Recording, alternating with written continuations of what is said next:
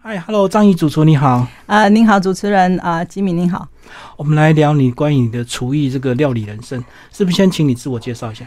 啊，各位听众大家好啊，我是张怡。然后呢，在国外啊，法国跟美国，他们啊资料上面是 Chef Michelle 张。嗯啊，对。你个人本来是老师背景，是。然后教什么科？啊，我以前在小学当老师，教了二十五年，退休。二十五年，然后突然就决定到法国定居。呃，是这样子，呃，呃，我们我们会说哈，就是在身心灵部分，我们会说一个词叫做生命蓝图。嗯那我在呃去法国之前，我并不知道这个东西，然后来之后我才知道这个东西。那呃，为什么讲这个呢？因为其实在二零零二年的时候，我在土耳其遇见。呃，我的前夫。是，然后他是一个法国人，嗯，那那时候呢，反正就是遇上了，然后我就跟他讲说，哎呀，如果你来台湾找我的话，定居在台湾，那等我二十五年退休呢，可以领一笔啊退休退休金，我就跟你回法国。那当时没有想到这样一句话，他就真的来了，嗯，那他说真真的来了，那我们就要履行我们的承诺，就过去了，这样。哦，所以他一开始是先来台湾找你。待一段时间啊，他来台湾找我，那其实我们很快就结婚了哦，然后就等到你真的退休，是要等到我嗯二十五年呃结束可以过去这样子。可是你用台湾的退休金到法国去生活，应该还是有点压力吧？呃，其实其实我其实我我的退休金在过去生活，再加上啊，我其实，在回法国之前，我有开了一家嗯代购代理公司，嗯嗯，那时候就。赔了一些钱了，然后后来到嗯到法国之后，我我前夫又很难找工作，所以在生活上面我们也也也需要钱，然后之后就把这个呃钱，然后加上在嗯法国贷款，然后我们开设了第一家的那个亚洲外卖呃餐厅，嗯嗯嗯，然后那时候其实钱已经快没有了，然后我决定开这个法呃发酵餐厅的时候，啊我破产。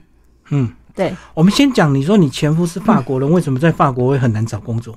本国人 很难找工作，为什么那么奇怪？我觉得这个是跟个人个性的关系，还有就是说他离开他的家乡已经八年，他在台湾住了八年。哦，那时候先跟你在台湾定居。是，那他在啊台湾的时候是做国际贸易，但是他其实回去的时候他。并不想要做这个事情。哦，对，所以他后来回去之后，嗯，法国的就业市场不是那么容易，这样，嗯，所以他很难找工作，是。哦，就脱离太久，是，嗯。嗯，好，那你说你后来开这个亚洲外卖餐厅，那时候你是破产的状态？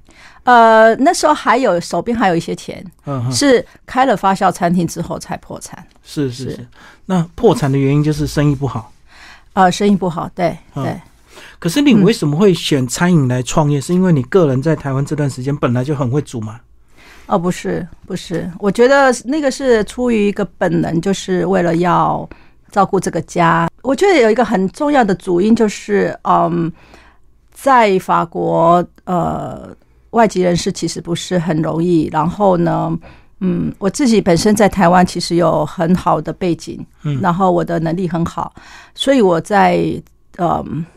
个性上其实是有点傲娇的，嗯，那到法国之后，我觉得自己很卑微，这样。然后在那个状况下呢，有一天，呃，我觉得他们都不理我，那个是自己内心的一个反射。然后后来，后来我的呃大嫂，嗯，啊，有一天请他到我家来吃饭，然后呢，这个人从来不说英文的，他开口跟我说英文，是因为你煮煮的很好吃，是，然后打动他的心，然后眼睛发亮，所以我才想，哇。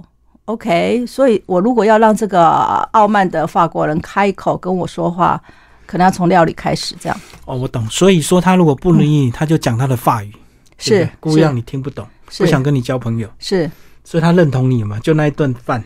呃，那个饮食料理对法国人是非常非常重要的。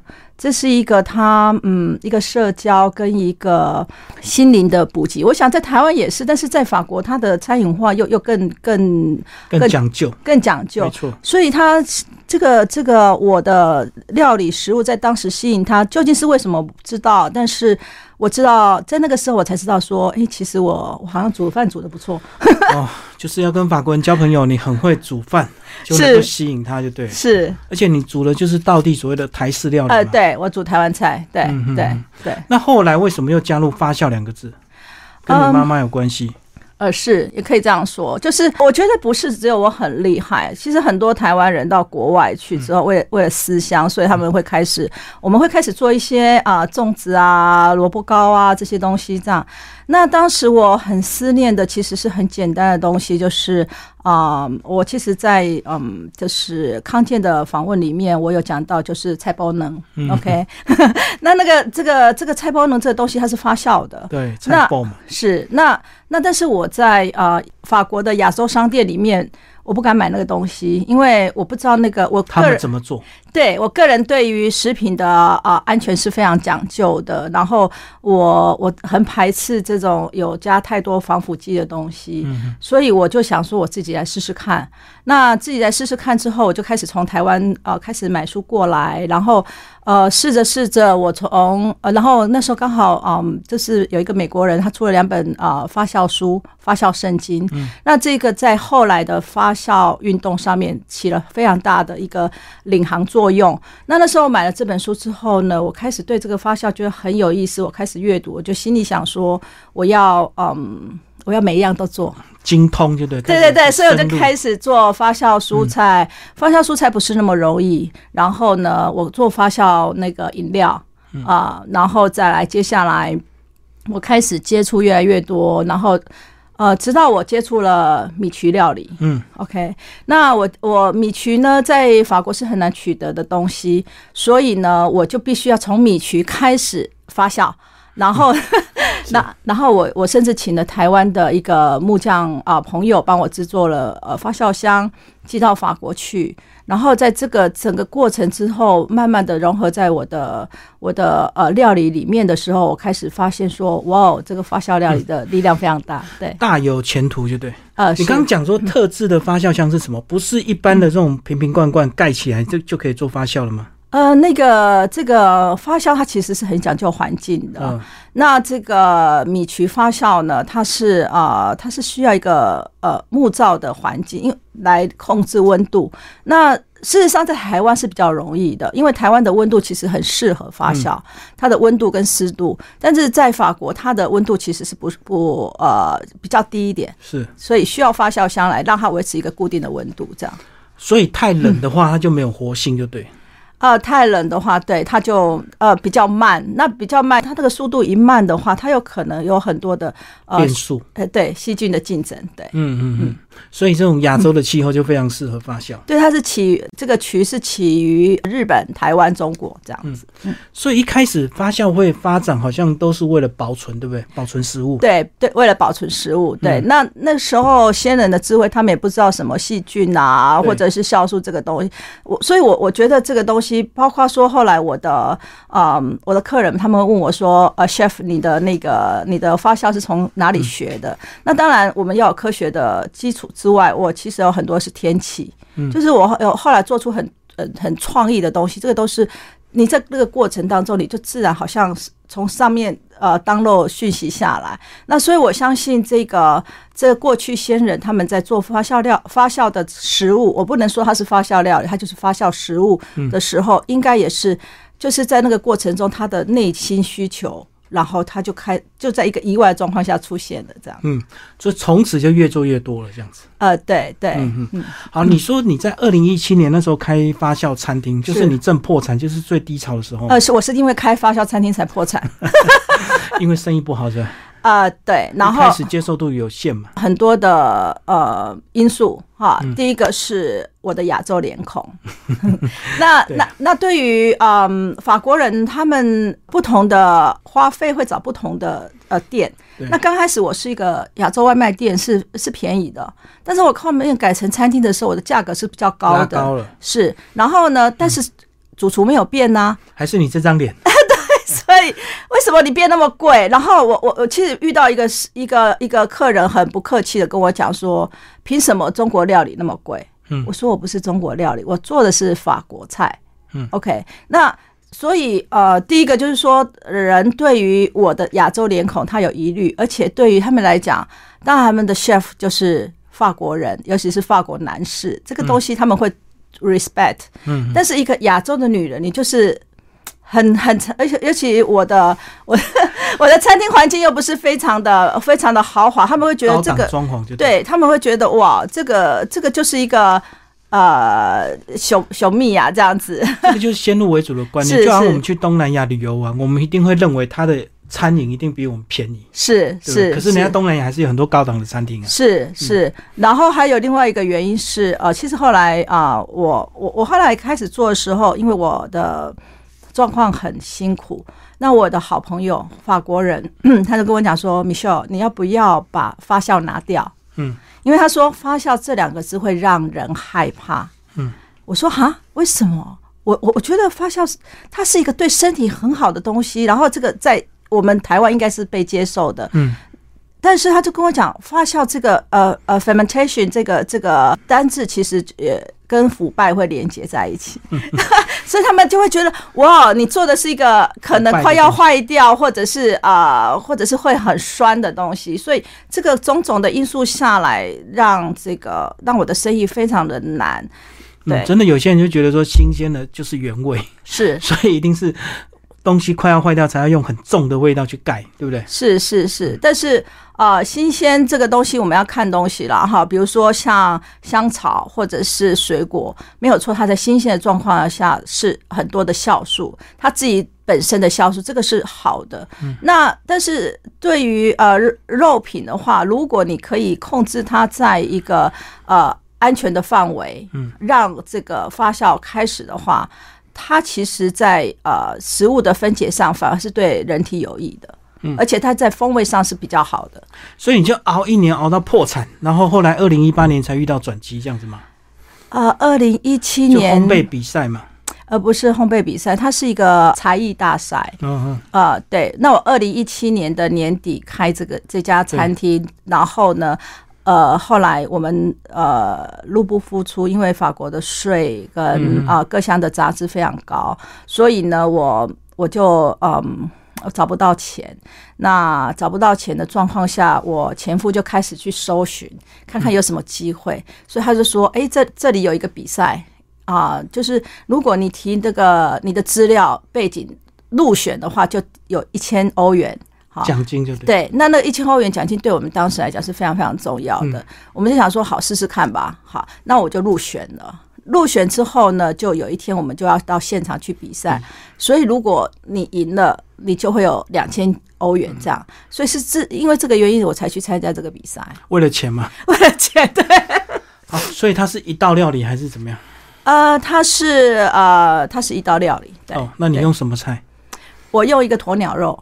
因为我们看到那个鸵鸟蛋那么大，那它的肉是不是就很结实？因为鸵鸟很会跑跳、哎，呃，我我我其实不知道说原来的鸵鸟肉是怎么样，但是我的肉是肉质是非常的嫩跟多汁，嗯嗯。而且我要讲一个事情，这件事情我不敢讲，这样，因为呢，因为在比赛的前一天，嗯。我的冰箱坏掉了，所以发酵。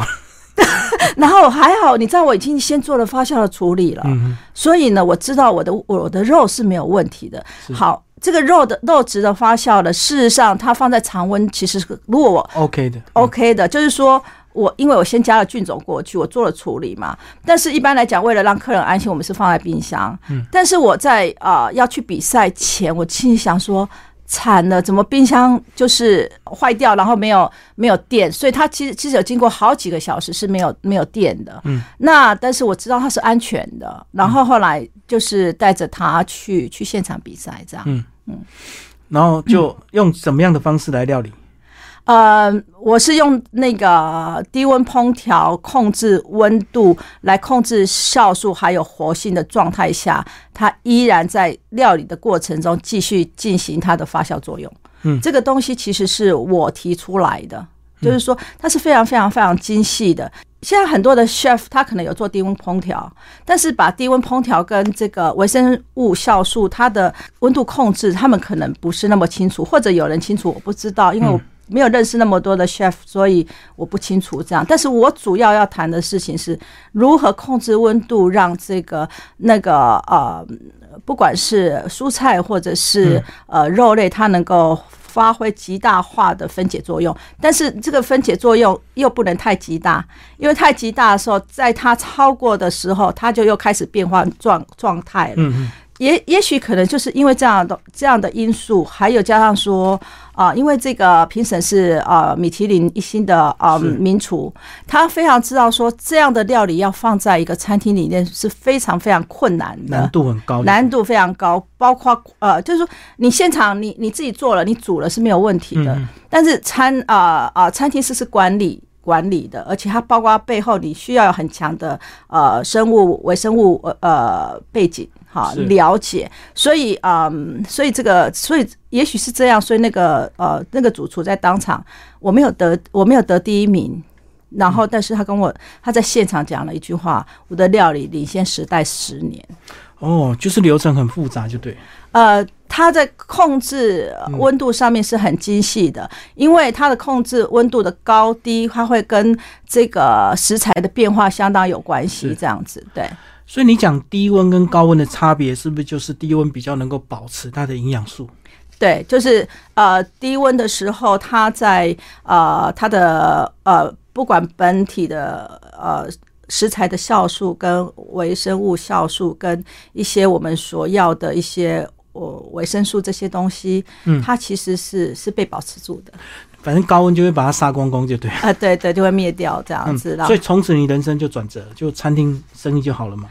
啊也没有。如果是这样就好了，那我就要去拜那个主厨了。这样可是，总有一些被关注吧，因为现场还是有做一些报道吧。呃呃，我觉得其实我的历程哈，因为我现在正在写我的自传哈，就是说我的历程是一连串的呃意外，意外、奇迹嗯跟身心灵关系的自我觉察，这样。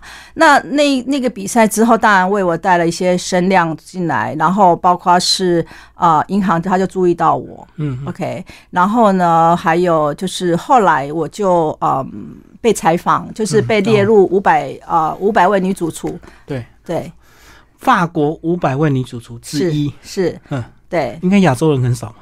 呃，我我不知道，应该很少，对嗯对，他就是各个区域他选出。很特别，对这个法式料理有影响力的，是法式料理哦，有影响力的女主厨这样，其他赛事还不算，就对了。呃，不算，对嗯嗯嗯对，所以那篇就有一篇你的专访报道，就对。啊，对对对，那他在里面帮我形容说，我就像一颗，也许我像一颗总呃 Noma 那个就是那个名餐厅，我有机会成为 Noma 那样子的餐厅，但是我的力量真的很小，后来没有发生这样的事情。就是一个种子，未来有可能发展成大树，就对。对，但是我后来啊、我出了这本书之后呢，我我相信多多少少会影响，因为我我后来出了这本书，我将我的书送给这个呃菲佣蒂跟那个呃呃 Golden Bird 那个南代呃嗯厨艺学校，然后再来就是我也送给几位呃非常有名的，像 Anne Sophie Pick，然后那个 Yannick。这样子非常有名的二星、三星主厨，嗯，那其中有几位，他们其实也有回应给我，甚至邀请我过去做他们的顾问，呃，不是顾问，就是做一个呃教育训训练这样子。但是后来我没有去，因为因为对我来讲，我觉得好像还有更重要的事情在前面，所以我我后来是没有去的。所以你后来在法国的一些料理事业稍微停顿，是因为疫情的关系吗？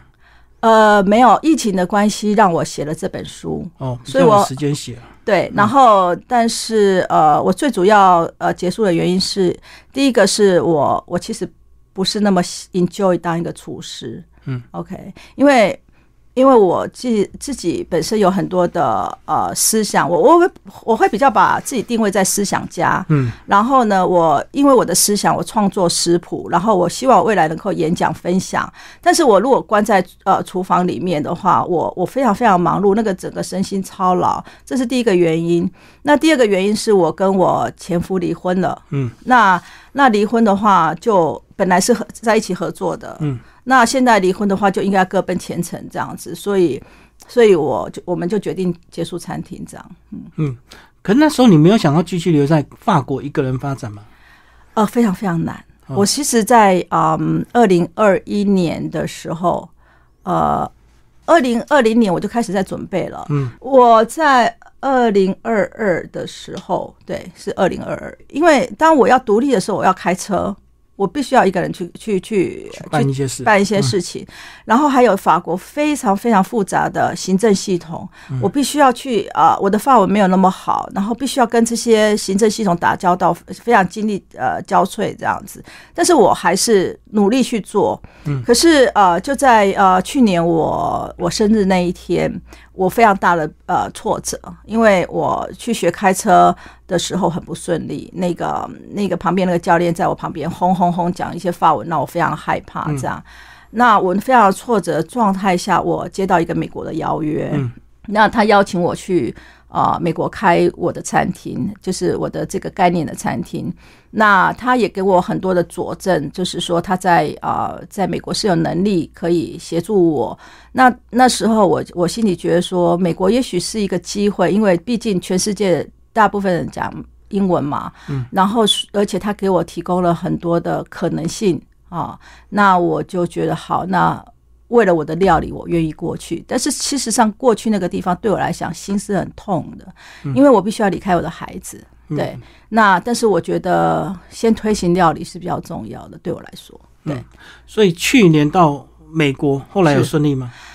不是很顺利，但是我觉得，我觉得看每个人对成功的定义是什么啊。如果是赚大钱。然后很有名，那我没有成功。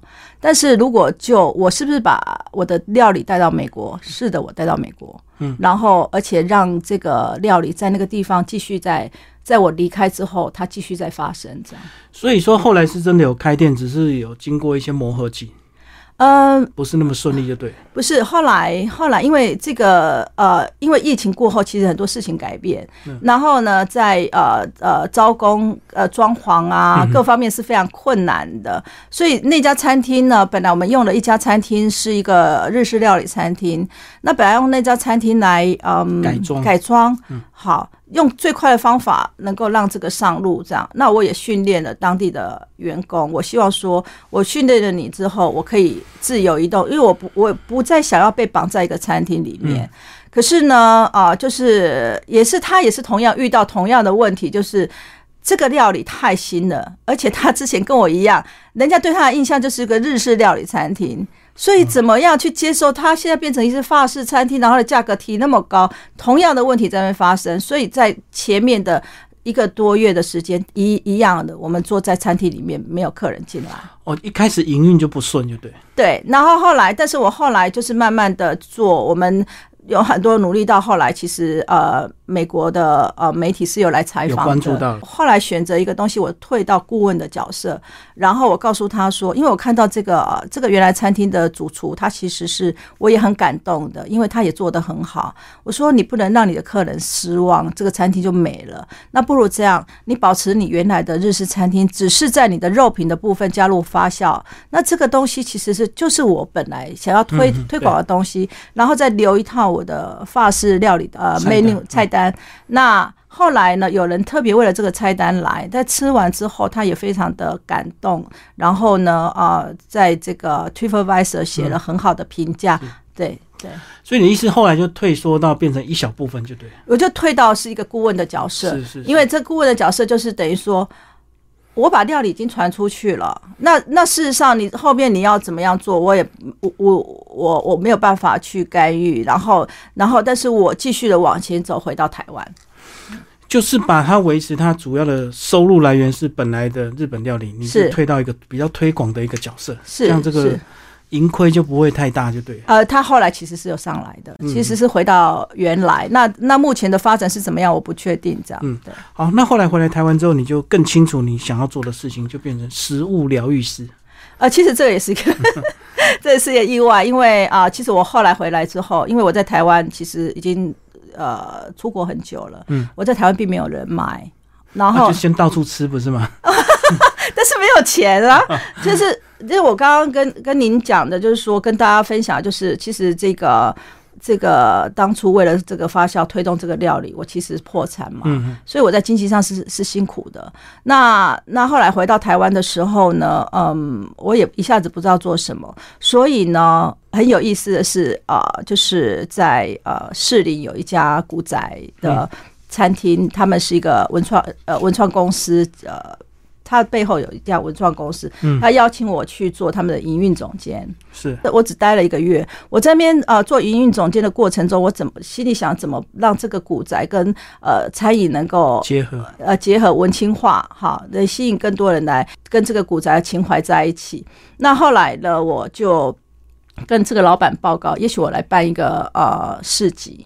啊，那因为我本身是身心灵背景比较强的人，所以我就我就找了这个市集的主题是对话创造美好，所以我找的是一些老师，是他能够跟他的个案对话的，比如说像呃头建骨啦，或者是宠物沟通这这样的老师。后来这个这个市集没有办成之后，我邀请这几位老师到我家里面谈谈话跟吃饭。嗯，那在这个过程当中，我们谈了很多关于。